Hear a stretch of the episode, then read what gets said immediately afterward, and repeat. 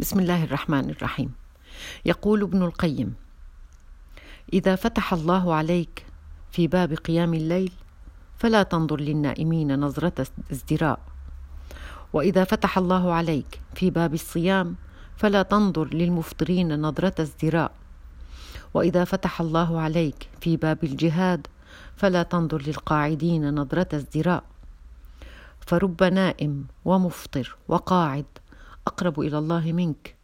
وإنك أن أن تبيت نائما وتصبح نادما خير من أن تبيت قائما وتصبح معجبا.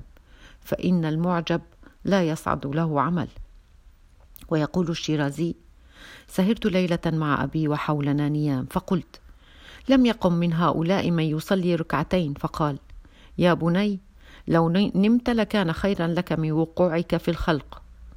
ويقول أحد الصالحين استقامتك لا تعطيك الحق في السخرية من ضلال غيرك فلا تنظر إلى العاصي نظرة استعلاء فالقلوب بين إصبعين من أصابع الرحمن يقلبها كيف يشاء.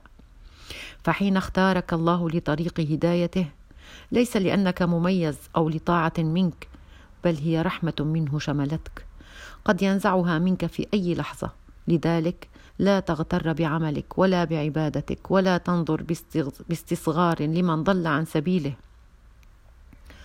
فلولا رحمة الله لكنت مكانه وإياك أن تظن أن الثبات على الاستقامة أحد إنجازاتك. فالله قال لنبيه خير البشر فكيف بك؟ ولولا أن ثبتناك لقد كدت تركن إليهم شيئا قليلا.